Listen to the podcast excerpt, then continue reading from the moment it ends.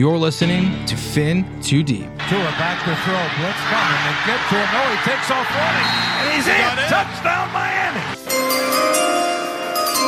With the sixth pick in the 2021 NFL Draft, the Miami Dolphins select Jaylen Waddle. Giving you unfiltered, informed, and controversial takes on the Miami Dolphins and the NFL Draft. Here's Reason and Neil.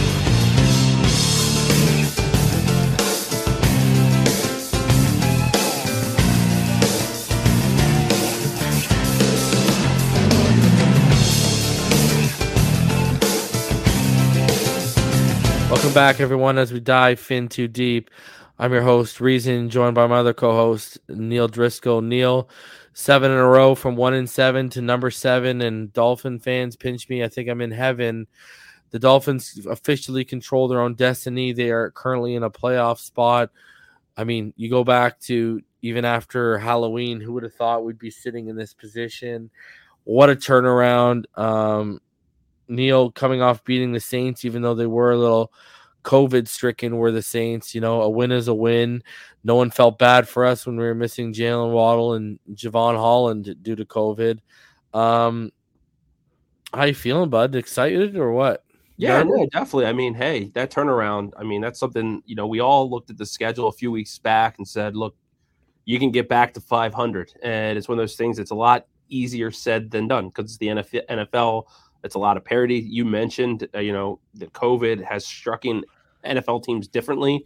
You know, I, I do understand that we were able to take advantage against the Saints, but you know, just a week before that, um, you know, we had, like you said, no Jevon Holland, no Jaylen Waddle. And if you watch Monday night's football game against the Saints, I mean, if my takeaway is that the only guy that I was talking about, you know, coming out of that was Jaylen Waddle, just how great and how impressive he was, how much better he is than – than what I even anticipated. And what I mean by that is, you know, we knew he was a big speed downfield receiver, right? That could burn through defenses, right? But we didn't know that he was going to be able to be so impactful in the intermediate passing game, so nuanced as a route runner, creating separation like in ease. I mean, he's he's being asked to do something that really doesn't exhibit all of his strengths, but he's performing it at a I mean, you know, for a rookie, we're talking a borderline elite level. I mean, 10 catches as a rookie, your first game of Monday night. The only other player that's ever done that is Jerry Rice. That's that's decent company, right? Like I, I just think Jaylen Waddle, man, like this is the guy, this is the story to me of the Dolphins season. Uh, as doom and gloom as it was at one and seven, this draft class, and we've talked about them for weeks, and all three of them, you know, continue. I mean, Jevon Holland making, you know, making plays all over the place. You know, maybe he didn't get a sack last week, but Jaelan Phillips is continually putting pressure, pressure, pressure. I mean, it's just this draft class is something that's going to be really fun, and I think it's going to it changed the Miami Dolphins' fortunes fortunes for the immediate future and beyond. Yeah, um, and what's crazy is Tua's game has elevated thanks to Jaylen Waddle and Jaylen Waddle's game. Uh, his game this year has elevated. I mean, again, you look at when he was with Brissett, he was averaging just over. He was averaging about 42 and a half yards with Tua, he's averaging over 75 yards a game, right? I think it's up over 80 now. So um, you look at the the Saints game, um, like I said, you know, yes, um, their offense was decimated, seen by Ian Book starting for them, and our defense took full advantage. But defensively, I know they missed Malcolm Jenkins, but he's a better run stopper than he is a coverage guy. Chauncey Gardner Johnson is someone they like to use in coverage better at the safety position and, and more often. And then you know, I know they were hurt at the second level with Demario Davis and Kwon Alexander being out in Ellis too, but they still have one of the most formidable front fours in all of football and one of the best edge duos in Davenport and Cameron Jordan. And they were, you know, play they were absolutely wreaking havoc on our offensive line. Tua finished the game 19 to 26, 198 yards, a touchdown and an interception. Crazy enough, played a better game than Tom Brady did in his last outing against the Saints. Ian Book, um, 12 of 20, 135 yards, two interceptions. The Dolphins' run game was back to its usual self 30 carries, 86 yards, 2.9 yards per rush, um, just hovering around. That's basically right around what they average per game, which is 30th in the NFL, I believe, right now. Um, Kamara, the Dolphins defense did a great job. 13 carries, 52 yards, shut them right down. Really, did. Jaylen Waddle, like you mentioned, he had 10 receptions. So he's five away from tying Anquan Boldin's record of 101 and six away from breaking it, which will more than likely happen this weekend. And the great thing about it happening is due to him missing COVID, due to him missing the Jets game with COVID, Jaylen Waddle is going to do it in the same amount of games that Anquan Boldin played. Yeah, I'm so, glad you said that. I'm glad you said that because I think that's really important to emphasize here. Because you know, I, I think I saw somebody on Twitter, and it was someone well respected, blue check mark, saying, "Well, we got to put this in perspective. He's got an extra game to do so." Well, no, he doesn't because he was out of game because of COVID. Yeah. What Jaylen Waddle is doing is nothing short of, you know, miraculous. I mean, it really is. And you know, he's also doing this where he had to deal with Jacoby Brissett for four games as a starter. So, but uh, correct me if I'm wrong. When Anquan Boldin did it, wasn't his quarterback Hall of Famer Kurt Warner? Yeah, yeah. I, I would say that you know what Jaylen Waddle's doing is pretty damn impressive. Yeah. Um, and for hey, he wasn't a Hall of Famer at the time, but he was a former league MVP at the time as well, too, right? So correct. The Dolphins again won the possession game. Um, they got it done. You know, I gave Tua a C plus. I originally gave him a C after uh, the game, and then after I watched all twenty two, I bumped him up. Um, you know, he had a few misses, but he had some really good plays, including that absolute dime to Mack Hollins. And what I liked about that play is, I don't know if you noticed, Neil, but earlier in that game, they ran that same play, but they ran it to the left side instead. And he had Hollins, and he made a different read. He made the play, but he made a different read. And it, it's a perfect example of the clearly they brought the Microsoft Surface over to him on the sideline.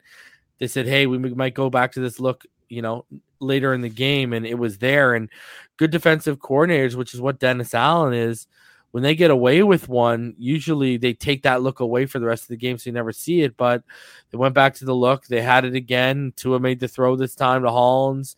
Beautiful dime, man. I think Beautiful. we all got out of our seats for that one. You know, Beautiful.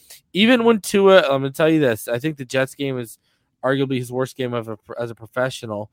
Um, and I thought he was above average against the Saints. Um, but even when he's like not very good or he's above average, like these two past games, you're still getting three, four, five wow throws a game. Like, brother, when he stepped up, first of all, his footwork was disgustingly on display against the Saints. Like, his maneuverability in the pocket is a thing to behold. But that Durham Smythe throw, where he stepped up, two hands on the ball, moved, shifted through the pocket, and then had Cameron Jordan right in his face and threw that dart to Durham Smythe. Like what a throw that was. I mean, you yeah, just dude. look at it like and he had a couple other throws that really made you stop and go, "Wow, this kid's got it." And like those are the traits of a guy showing franchise quarterback flashes. I'll never I'm not going to say he's fully shown us he's a franchise quarterback right now because I'd be lying. But what I'm saying is he's flashing like a franchise quarterback at times for sure.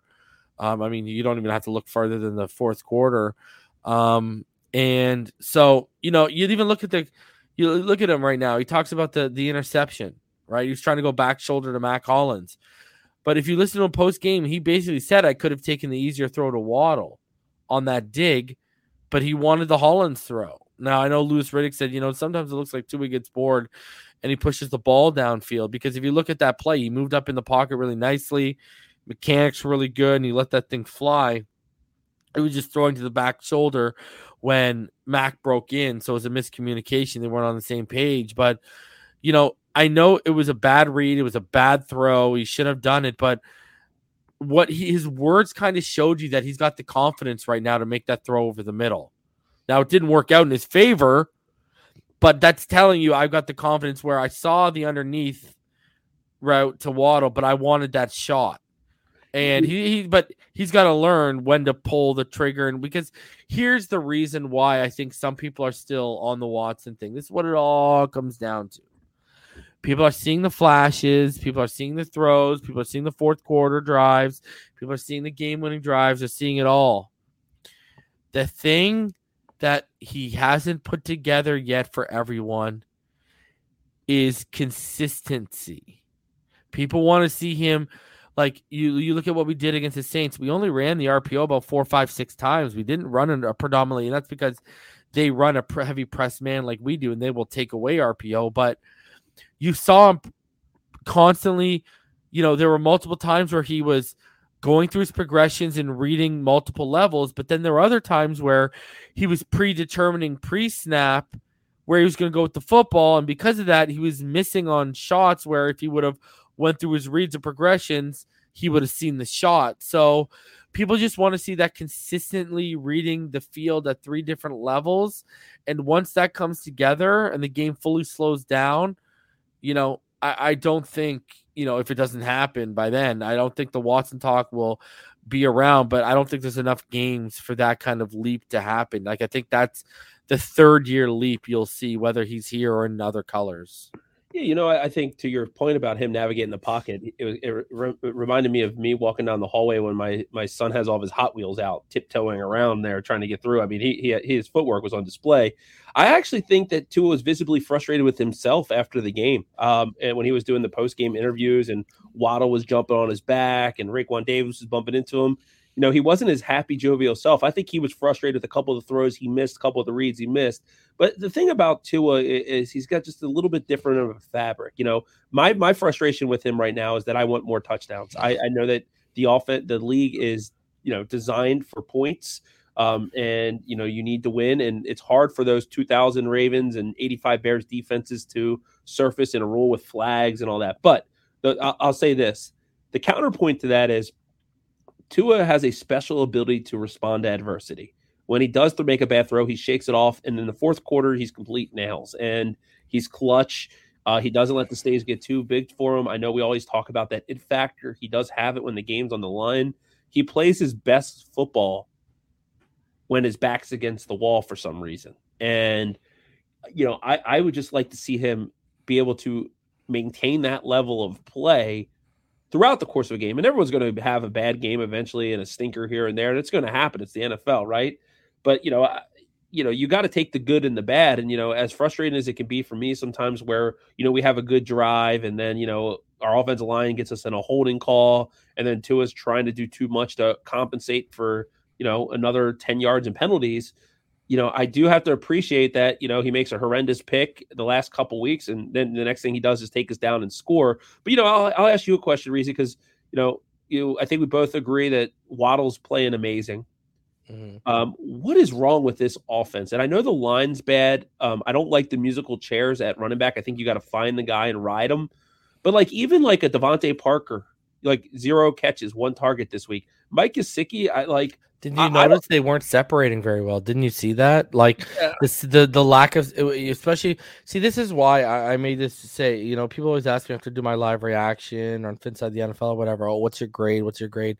I've now made the decision. I'm no longer going to grade players until I watch the all 22 because when you watch it, you know, you saw it in the broadcast a little bit, but when when you see the all 22, it really puts things in perspective. That again, we're back to other than Waddle, we're the same team. Like, think of it other than Waddle, we're the same freaking receiving core we were last year. And what does that tell you? What was their main problem last year? They couldn't separate.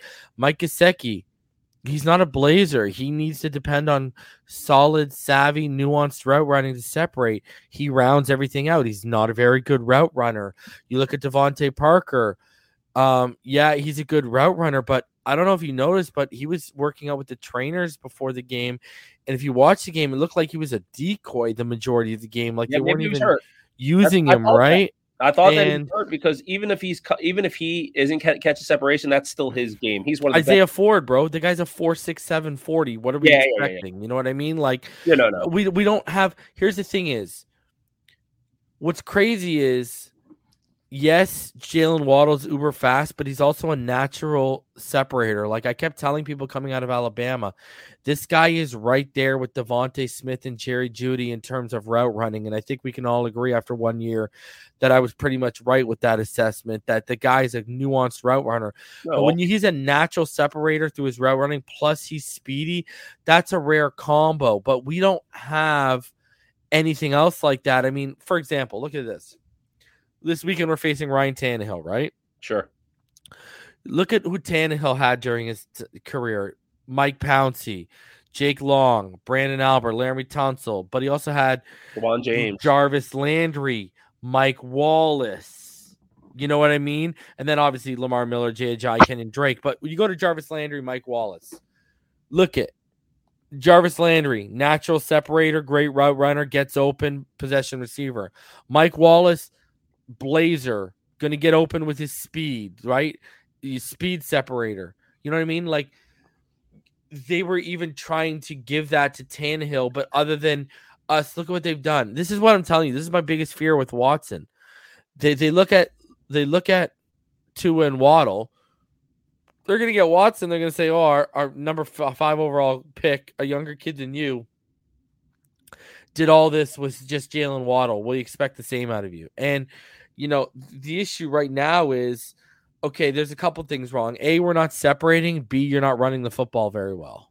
Yeah. If you're not going to run the football and you're not going to separate, dude, that tells you that A, you're going to be passing a lot, and B, your interception your interception probability is going to go up because you're going to be throwing into a lot of tight windows just naturally because guys aren't separating. So you're putting your quarterback in a position where it's like, okay, you know, they know we're passing. Like, look at teams all year. What have they done, Neil? Send three or four, drop the rest back. Right? They know we're passing. On top of that, they know, especially if we run man, you're not going to separate off of us. Yeah. No, I, am with you. I mean, it, it, the guy who I'd like to Disaster. see, I, would like to see Lynn Bowden Jr. in this offense. I, I think that you know, I think they put yeah, him on the IR. I love Lynn Bowden and I loved him out of Kentucky, but even he like not a burner. He's a great. He's a great, great hands. He didn't drop a single ball last year, but Lynn Bowden isn't gonna move the needle, bro. Do you understand what I'm sitting here and saying? Like we have one guy who moves the needle, and that's it, and that's a problem because you need another person Oh, receiving, oh, you need someone to compliment him to move the needle so he can't. Because here's the thing if it doesn't come this week, it's coming in the final week. We already saw what happened thanks to COVID, but what happens when a coach or a defensive coordinator takes away Waddle? We have nothing. You can't even like what's happening to Gesicki since the Ravens game? Like this I, guy on the side of a milk carton, bro. The biggest conundrum to me. That is the biggest conundrum to me of the back half of the season is the Dolphins are rolling, and uh, if if if Monday night was the indictment of it, you watch how Emmanuel Ogbah was probably one of the three or four best players on the field for the Dolphins. Mike Gesicki has done nothing. I mean, it, it, it's I, I, it's at a point for me with Mike Gesicki. Get the comp pick. I, I, you know, and, and it's bad. And I, I actually think it might be to franchise and trade them to a team like Jacksonville. I, I think that you might be able to even get them to pony the higher third round pick or maybe even a second. I really do think that teams will be thinking like that. But like, I thought this guy was going to be part of our long term plans. And when we were struggling and we were one and seven, he was like the bright spot. I, I don't know what has happened of his confidence, but like he he's not even getting targets as much he just doesn't seem like he's a big part of this. And if if his snaps, his production, he got out snapped for the second week in a row by Durham Smythe. Yeah, I, I think if it's any indictment or any indication that I don't think he's in their plans. No, man. man. Haven't you noticed? that even though this week we didn't run, we only averaged two point nine yards per carry. By the way, the Miami Dolphins worse in the league. They average three point four yards per carry. Um, you know, they've kind of showed you the blueprint of what they want to be over the last two weeks in terms of when they're running the football. And look at Durham Smythe's usage. They use him either run blocking, but they'll also engage him and then leak him out. And look at them getting Durham Smythe in open space. They got him a couple times. And what was so frustrating was watching them get Durham Smythe in open space. And then for those like 12, 13 yard gains, what was so frustrating to me was like, Mike, if only you were willing and competent enough to block, they could be using you in those positions and you could be getting your athleticism into that open space. But because you can't, they won't. Yeah, he I, and he would be able to pick up an extra five, six yards. Yep, that's yep, it's, yep. It's, it's unbelievable, bro. I think if he was able to block, Mike Gesicki's usage in this freaking offense would be through the roof. Well, my three, I'm looking at my notes right now, and I say my three biggest needs for the Dolphins. First is obviously offensive line, and that's not just draft, that's free agency. My number three is linebacker. My number two is wide receiver. Yeah. I, I, I think rebuilding this wide receiver core the right way with Waddle being the focal point is, is important. And you know, I think we'd all love to go sign Davante Adams. I don't think that's going to happen. Um, you know, You but know there's other- hope sneaks into the second and falls into our lap. Well, he won't now because we're not the, in the top ten anymore. who's that? I'm hoping because of his injury, he sneaks in there. I think Drake London would be perfect for this offense. Yeah, he's a big dude. Like, so there's four guys that I would take in the first round where we're going to pick it, and and I think they're all nuanced. They're good route runners, and it's Garrett Wilson from Ohio State, Chris Olave from Ohio State, Jahan Dotson from Penn State, and I mean, I, I don't think this guy's going to be there at all. But Jameson Williams from Alabama. If any of those four horses find their way on, on the board when you're there, I, I I think you run to the podium and take the pick. not I- even you didn't even put Treylon Burks in there. Yeah, no, I like Treylon Burks too. I, I like him a lot too. I was actually thinking, of, but here's the th- uh, the beauty of the draft. Just to sidebar for a second is, you know, everyone was pissed because we didn't have a top ten pick. I mean, honestly, like, See, who's the different guy from pick number seven to twenty one? I, don't think Dotson goes in the first because of his size, bro. I, I think he's such a New England type guy, man. Like, I, I hope they don't get him. I'm really worried. Like really I've seen estimates because I know college we don't know till they get to combine, but I've seen people having him at five nine. Yeah, I, I don't know. I'll wait for all that. To And my thing with Drake London is this is the difference between Drake London and all those guys and why we need Drake London. He's 6'3, 215. Well, I mean, dude, he might he might be there. I mean, he's coming off an injury. I mean, like, I wouldn't say that there's any chance that I know well, someone who's good friends with um Slovis. And, and I'm sorry? He just transferred to Pitt. Yep. Yeah, yeah. This this person actually um played quarterback in college and basically uh helped him come to the decision of transferring to Pitt because they're good buddies.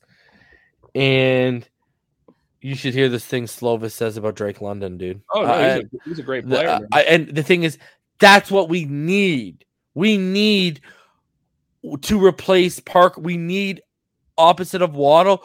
We need a big bodied guy. We don't need another 5'10, 5'11 burner. That's my problem with with Wilson and and Olave is the size issue. Like I don't need another 5'10 to 6 foot guy. I need a 6'2, 6'3 guy who can give me 4-4 speed but can go up and get the football. I need Yeah. that opposite. are you? Are I don't need a bunch of small Parker? guys. Are you out on DeVante Parker after this Yes, year? I am. Okay, I Yeah. don't I don't know if they will be because he's so cap friendly, but he is. I cap friendly. personally am because I think he, you know, what is the guy's so inconsistent, dude. We're let's be honest with ourselves. We're never gonna get at least in Miami. Maybe he goes somewhere else and does it.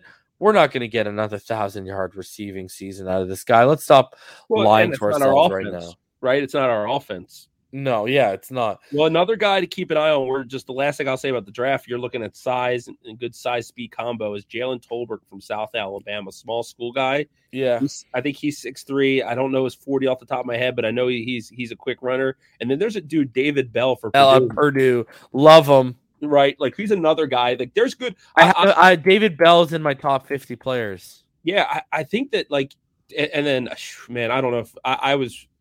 I've been battling COVID all week. I had 102 Can I tell you this though? I want to say this to you before I, I forget about this because I love David Bell, 6'2", 205, 210. He's a good player. My my my thing is, listen, if you go get two offensive linemen, Yep. and it, and if you Yep. go get, you know, uh, personally, I'd be getting two tackles and a center, and I'd be kicking Deiter to left guard and Hunt to right, keep him at right guard, and I'd be re- replacing that. Hunt's playing good football. yeah, buddy, he's really coming on, man. Right? So if I, you fix that offense, if you fix that offensive line in free agency, have to. You have and, to. You and you to and you You add to. a, you add a Mike or a receiver as well. Think of the flexibility in the draft. You can take your running back in the 20s and no one's going to blink an eye. And then you can turn around. If you signed your mic uh, sorry, if you signed your mic then, then you can take your receiver in the second round. Or if you signed a receiver, you could take a mic in the first and then take your running back in the second, or you can take your running back in the first and your mic in the second. Because I know a lot of Dolphin fans were just catching up to Nakobe Dean yesterday. Oh, Um, I was you're. I, I'm about to say something about. Yeah, everyone was just catching up to Nakobe Dean. The guy is a. I know we've heard they like Devin Lloyd. Yep. I'd take Nakobe Dean over Devin Lloyd. I'm sorry I because think he's Devin Lloyd's an outside linebacker too. I need Nakobe Dean in my middle, bro. You know what I, I mean? think Dean's. I think Dean's better than Roquan Smith. Um, I I- think yeah, he's a beast. the way he missiles to the football man Yeah. is awesome. I mean, He's better than Zaven Collins coming out last year. Oh yeah, he, he I mean, it's just like, uh, and uh, honestly, the one thing that I'll say that's nuts, man, because I do think getting like a, a Lloyd or or a Dean in the first round would be home runs, and the receivers we've talked about. I love Tyler Linderbaum and I love Kenyon Green, but I think though that, that you're right. Get the line with veterans. We don't need any more young. We need to No, fix- we have the youth. Now Yeah. we need the unfl- influx of veterans. Well, Go look at the Chargers, right? All the youth and then the influxed veterans, right? Yeah, well, you're gonna tell me I'm crazy. One guy, and I tweeted this last night that I would take, even though it doesn't make any fucking sense, and I don't even know how he fits on the field, is Jordan Davis. I don't Love know him out of Georgia. I, the way he. You know I said from the moment when we were having around the top 10 pick, I was saying around that time on my YouTube channel, listen, if that guy if we if that guy fell to us, that's a that guy screamed Flores guy and you put him next buddy, you could flex Raekwon to an end, not just a nose tackle or when you do your 4-3, him and Raekwon on the interior. Holy jeez. I mean, I- I mean, then you have Wilkins in the most underrated Oh. football, Zach Sieler. I mean, like that's like that defensive front, and and like, look, you have other needs, but like, uh, good franchises draft great football players and then figure Yeah. the rest out. yeah. And and I like like that's what I was saying, kind of like. Like I don't think you need a top ten pick to get a top ten player in this draft. The way the board's going to fall, like we know that the quarterbacks are going to push people down. Like, look, I like Aidan Hutchinson, Kayvon Thibodeaux, and Evan Neal. Their pipe dreams, they're going to go top five. Like, honestly, I don't love any of the corners. I like some of them, but I like, like I wouldn't want. Derek- sauce. I would, yeah, I, I like Sauce a lot. He's my favorite. Probably he actually might be my cornerback one actually. Um, but I wouldn't want Derek Stingley in the top ten. I like Kyle Hamilton's a beast, but you know I don't think we'd be in a position to take him. So the way the season's unfolded for us, like there's going to be great talent on the board. Whether we're picking, I mean, Jimmy G's out this week. Who the Niners have? Houston. Yeah, they're going to win. Um, but like you know, I don't know. We'll, we'll probably have a 21 pick there, and like there's going to be some really really good players. But you know, one thing I wanted to say about the game, what makes a good defense great is the players that you can hit on that aren't high price free agents and that aren't first round picks. And there's three Yeah. players on this defense that just keep popping. You know, we've talked about Zach Sieler, undrafted free agent, stole him off the practice squad from Baltimore. I mean, you know, you're looking at categories where his name is on a list with Jeffrey Simmons and Aaron Donald. And for a guy that's only making $3 million a year and you have him under control for two more years, that's freaking, uh, that's a home run, right?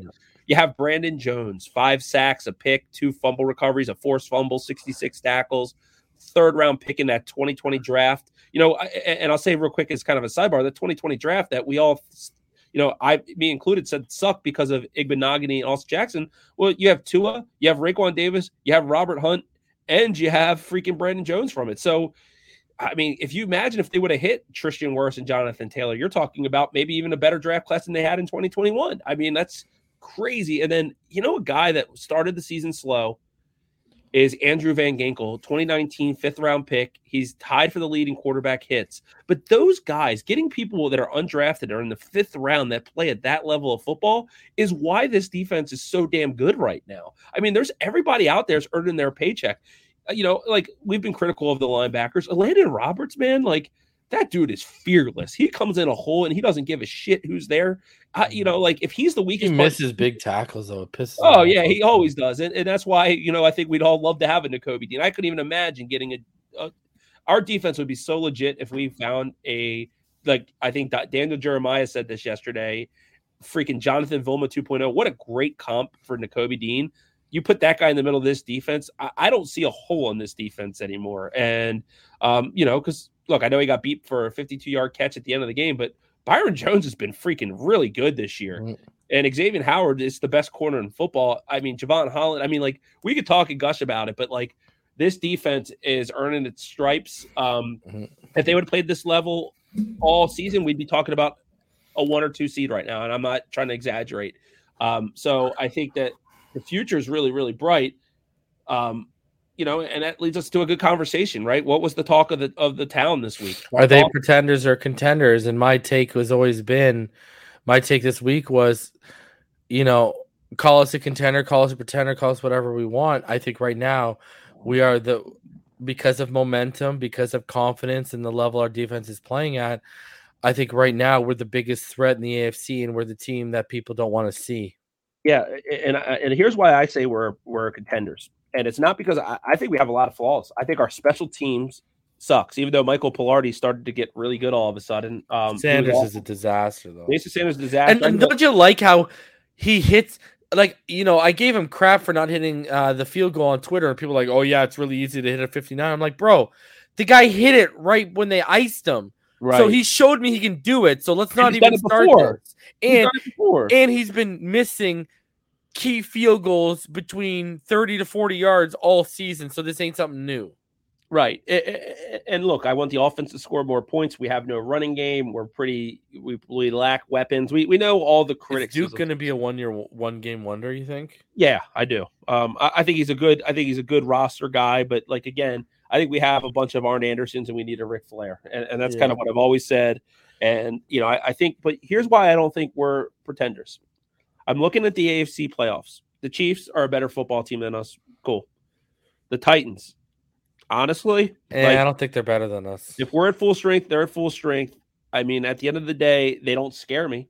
Um, Derrick you know, Henry, Henry does with Derrick Henry, yeah. I mean, but the way it lies now, the Bengals, like Joe Burrow, just beat up the the Ravens, uh, 500 yards. They have a great receiving corps, but that's something we could, you know, I think we could move the ball in their defense. Uh, Buffalo, they've kicked our ass, but the Colts, Patriots, I mean, Chargers, Raiders, Ravens. I think Steelers, we could have beat the Colts with, if, if we would have had two. I think we could have beat the Colts. Yeah, I just think there's a lot of teams that have just as many deficiencies as us. So yeah. you know, maybe we're not the most complete, and I still think we're a year away from being what we really want to be. But you know, like when you look at the landscape of the AFC right now, who scares you? I I, I don't know. I, I, think that they can win. Um, you know, with this defense, I, I think the offense has to do a lot more, uh, a lot yeah. more, and you know, this is the perfect week for them to do it, man. I mean, this is you got this point, and it's been amazing. And you know, it's not doom and gloom if you, lose you know the next crazy. Neil. Now I know they've been in playoff mode because you can't lose. You know, or we basically been out. Uh, we would be we yeah, would been basically out. out. You know what I mean? Over these last seven games, so the last seven games have kind of been playoff mode. But now, against Tennessee this weekend, it's a legit playoff game in the sense of it's this number seven against the number two seed at number two's home. If the playoffs started this week, this would be the matchup in our first round right. for us.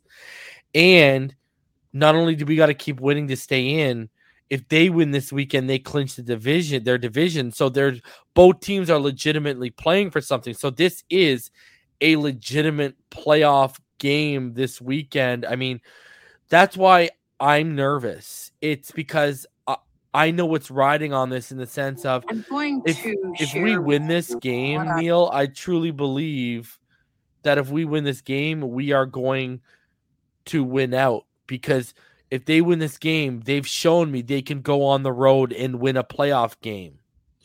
Yeah, I'm sorry. I was looking. I was actually looking at the AFC play, the playoff thing, and you're right. I think they're going to have to win both games. Like I, like I know there's there's scenarios that if they lose, but like we did this last year, and what happened?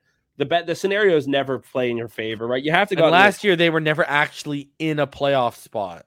Right. I, I, think that the New England game is very winnable. At the fact, the fact that it's at home and the fact that you know this our, is the game this weekend. This is, is the game, game, bro. This is the game, and, and, I'm nervous about it too. And I'm nervous about it for a couple factors. First of all, it's going to be on the road. It's going to be yeah. really, really cold. Um, and I don't, you know, I don't know what this Dolphin team looks like in the cold. They didn't look really good against Buffalo last year. Um, I, you know, I, I don't know what to expect. I, I, hope that that doesn't, you know, hurt the offense, and you know, I don't think it impacts our defense. You're gonna have to run the football. Usually, cold weather games, it's smash mouth. You got to run the football. Yeah, and, and, as bad as as bad as our running situation is, the the Tennessee Titans running situation right now is not much better. I, I like. I'm not trying to be mean. Like, I wouldn't take D'Onta Foreman over Phillip Lindsay. You know what I mean? I wouldn't take Jeremy McKnight. But like, you know, they're still finding ways to get it done. They're still number four in the NFL in rushing offense. I mean, you look at the Steelers game; they rushed for over 200 yards against the Steelers. Right, and, and that's and that's because they have they, you know their lines you know with Roger Saffold, Taylor Lewan, they have Nate Davis, Ben Jones. They, Yeah, they but- pretty- Their line, you say that, yeah, in the run, but they've also allowed. You know, Tannehill's been sacked 45 times, and what's funny is the Dolphins are number one in the NFL. Funny enough, we've never finished the season leading the NFL in sacks, but right now we're number one with 45 sacks. So our defense has put up as many sacks as Tannehill's been sacked. So yeah, I think our defense is going to have to win this game. I, I I do. I think it's going to be another ugly game for the offense. I think it's going to be low scoring. Um, you know, I, I think that's what it's going to be. I think it's going to be an ugly dogfight, playoff style football. I look, Ryan Tannehill doesn't scare me. I like, I know that there's the revenge factor, and that's cool, and that makes headlines. you think he turns the ball over because I he's think he always, 14? I think he does, and I think if if our strength is pressuring him, and Xavier Howard even said this that Tannehill's downfall has been handling pressure. I think that this is the game, and I think X should line up wherever AJ Brown goes, and I think that should be the matchup for the day. AJ Brown's going to get his, but if X can contain him, and you know, there there's some big names. You know what. I said, Neil? Even if AJ gets 120 yards, where's the rest of the yards coming from? Yeah, well, You know what I mean? Like who's who's who's really going to put up the yards against us? Let's let's be honest with ourselves right now. Like They have a weak tight end. Is it you Adam can make them one dimensional with Tannehill, and we know. I mean, you know, Titan fans. No one knows Ryan Tannehill better than Dolphin fans. Okay, and we know what we used to do to him in practice and how our scout team used to pick him off so much. He used to go crying to the coaching staff. Right. Yeah, yeah. And look, Ryan Tannehill's my favorite player. Probably that's not a Miami Dolphin because of his seven years of service and how great he was to me through the draft process when we drafted him. But I, there's a reason that he left town, and I, I always think when people think the Dolphin, the, the notion that they were premature to give up on when they did, I, I think that's just hogwash. years. He had on. seven years and he won zero playoff games. And the best year that he had, look, unfortunately, the injury bug bite him. He went down. I mean, like, look, when he came back to the sidelines with tears in his eyes and Mike Pouncey was there and like they were, wait, you know, like, trust me, man, I felt like my dog just got hit by a car. It freaking gut punched me. Yeah. You know, it was tough. And and I knew when Matt Moore was start, starting quarterback that we weren't going to beat the Steelers. Nah, yeah. But, you know, but at the end of the day, like we gave Tannehill, we made him a rich man. We gave him a foundation for teams, and we sent him to a good spot, right? Like Yeah. that's something that can't get. We could have sent him to Washington, right? Like they were knocking on the door for him. We sent him with Derrick Henry. Ryan Tannehill's just not the same quarterback with Derrick Henry not on the field. He's turned the ball over a lot. He eats a lot of sacks, and our defense I- you Just know, like he looked like a different quarterback in Miami when he had Jai in the unicorn line. Right. And, and and the thing that's going to be interesting is like there's a lot of unknown about this game, the COVID list. You know, we right now mm-hmm. have Brandon Jones on it, and Brandon Jones is, And is Adam a- Butler, I believe, too, right? And Adam Butler. And Adam Butler, like, look on the back half of this year, man, he's played good really football. well. Yeah. He has. And so for them, I mean, they have Julio Jones, and I know he's nowhere near what he used to be, but like this is the kind of game that scares me where a guy like Julio Jones kind of comes up like the Undertaker back from the dead Mhm. and catches a bunch of balls on us. That that kind of scares me. But Denico Autry and and um um what's his name from Pittsburgh? Um But, Bud Bud Dupree, Jayon Brown. the too. And Jalen Jayon Brown. I mean, there's yeah. some big names in Tennessee. Uh, So it's going to be interesting because another thing is, you know, we were talking about how the teams play the cold. Like Ryan Tannehill never really played that great in the cold, right? So, you know, it, it's one of those things. I mean, And like, they're not going to be able to throw the ball eight times with Ryan Tannehill and beat us. But I think this: if you're Xavier Howard, if you're Jerome Baker, you're the guys that played on this team with Ryan Tannehill before.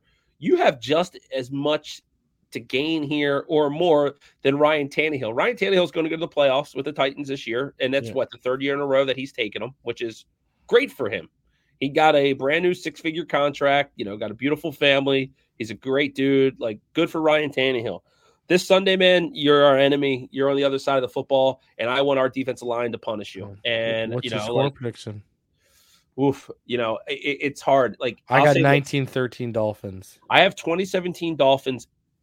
If the three players that I just mentioned, Julio Jones, Denico Autry, and Bud Bud Dupree. Dupree don't play, if all three of them play, I'm going to go 2017 Titans, but I'm going to stick with 2017 Dolphins. I, I, I just think this team's got some swagger to them, and I don't think they're going to be ready to wave the flag yet. Now, eh, what me predicting the Dolphins here goes against everything I truly believe because I don't think they're good enough to win eight games in a row, but I didn't think they were good enough to win seven, and they keep doing it. And I think that there's just something there right now. And, and in the back of my he- mind, I really think that Tua's going to start playing better football for us. And if he can get back to that B plus level or the solid B level, the next two games are wins. If he struggles and turns the ball over and misses, you know, some short, easy throws, like which is going to happen, you know, our offensive line's probably in for a rough game tomorrow, right? Like there, I, I, I would hate to, you know, say that I I mean, this is a good defensive front. Jeffrey Simmons is going to, if it's, I hope it's more Robert Hunt, but like Michael Deiter, Austin Jackson, if Good they're. Jeffrey Simmons, I mean, they they got to scheme this Yeah. kind of like they did against the Saints a little bit. But I do think Ryan Tannehill, one thing we got to watch, man, is that Ryan Tannehill can hurt us with his legs, right? And he's made some nice runs from the games I've Well- watched here. So we got to we got to make sure that I don't know if it's Jevon Holland or if it's Jerome Baker, but when he tries to take those yards, like Mhm. don't let him slide, get him. And you know, and Tannehill's never been shy away of putting the ball on the ground, right? So the the defense is going to have to get two turnovers for us to win this game. I think they'll get a pick, and I think they can get a fumble. And and the the the difference maker that I want to see, you know, we talked about Jason Sanders, we talked about Michael Palardy. The most underwhelming thing I've seen all year from the Miami Dolphins, and Jaylen Waddle's included in this, is just how awful our return game's been. Like our punt return, our kick return, like well, it was looking better with Tommy Lee Lewis, but now he's out for the rest of the season. But it was clear as day Jevon Holland was not trying yeah, just to fair catch. return. And Right. you look at the defense right now. Listen, we're coming off a team that was running predominantly press man, so they could take away the RPO and the flats against us. The Tennessee Titans are predominantly zone defense. They can to negate a pass rush or anything like that. That means they can go back to that 2.2, 2.3 second, get the ball out scheme that we were running against the Giants and we were running against the Carolina Panthers. So it's easy for because it, it's zone. It- it's going to be a lot easier to run that kind of crap against them. And be honest, Tua has a really high success rate against zone coverage. So, you know, press man makes it harder for a, a lot of quarterbacks in the NFL. So, Yeah, the the corners in Tennessee are are, are our opportunity. I mean, it, it's it's um they have Kristian Fulton. Uh, let me pull it up here. They have Kristian Fulton. Trying to think of who their corners are. Buster Scri- Skrine's going to be out of this game, right? Like, Caleb I- Farley's still on IR too, right? yeah, he he's he. I mean, he he kind of was. He's been redshirting all season, right? Or I'm he was. They're don't. 26th in the NFL. They allow about 246 and a half yards per game. Yeah, J- Janoris Jenkins. I mean, he's a vet, man, but he's beatable. I'm not and- worried. We can we can we can Yeah, I mean, zone coverage against that those guys. We can. It's just going to be about our line's going to have to hold up to give us an opportunity. That's all. it's going to be a game of perseverance, man. We got to Mm. persevere and we got to win, and it's a big Let's game. go get look- man. Yeah, hey, look, you know, it's week what we're at week 17, right? Week 17. The Dolphins are right. I mean, they're in the season end Yeah. today, and I think that's a really good spot. I mean, this is this is Agreed. this team they can win, and I think you know, hey, let's ring in the new year with a win. Uh, you know, going into that New England game, I mean, that I I can tell you this, man. If they win this game, that New England game is going to be flex. It's going to be on prime time. Wait. It's going to be a ton of fun, and we'll worry about that bridge when we get to it. But yeah, man, I, I I'm excited just to see the boys out there tomorrow. I think it, it's a huge, huge game. Um, It's the biggest game of the Brian Flores era. That's it, hands it- down. it it is. really, it really is. And you know, we when we had these games with Ryan Tannehill as our quarterback, just kind of back. There was a game at the Jets winning your playoffs, and we lost. The quarterbacks have never risen. You know what I mean? And, and that's what I think is going to be a little bit different. I, I think Tua is going to play some really good football on Sunday. Yeah. Um, and and I think that this guy, this Jaylen Waddle guy, is going to have a big game and keep playing. And I, you know, I think when you look at the season and how it's progressed to this point, what's got us here? Great defense, efficient offense. You know, it even a little bit different than last year. Our, our special teams has been poor all year. I mean, if we can get Jason Sanders back to even half of what he was last year, I mean, it- it's going to be very important because I will say Lady Luck will go against us eventually if we're missing field goals, if we're you know not scoring. Like we have to start getting some other things heading in the right direction because you know when you gamble too hard, man, it always comes back to bite you. But you know, hey, let's let's go get this W. Yeah, man. All right, guys. We will see you back here next week when we preview the final game of the season against the Patriots, and hopefully it's even more meaningful than this game, and we are celebrating our eighth win in a row. Until next time, I hope everyone has a safe and happy new year. Um, enjoy the game on Sunday, and we'll see you right back here next week when we dive back in Fin Too Deep.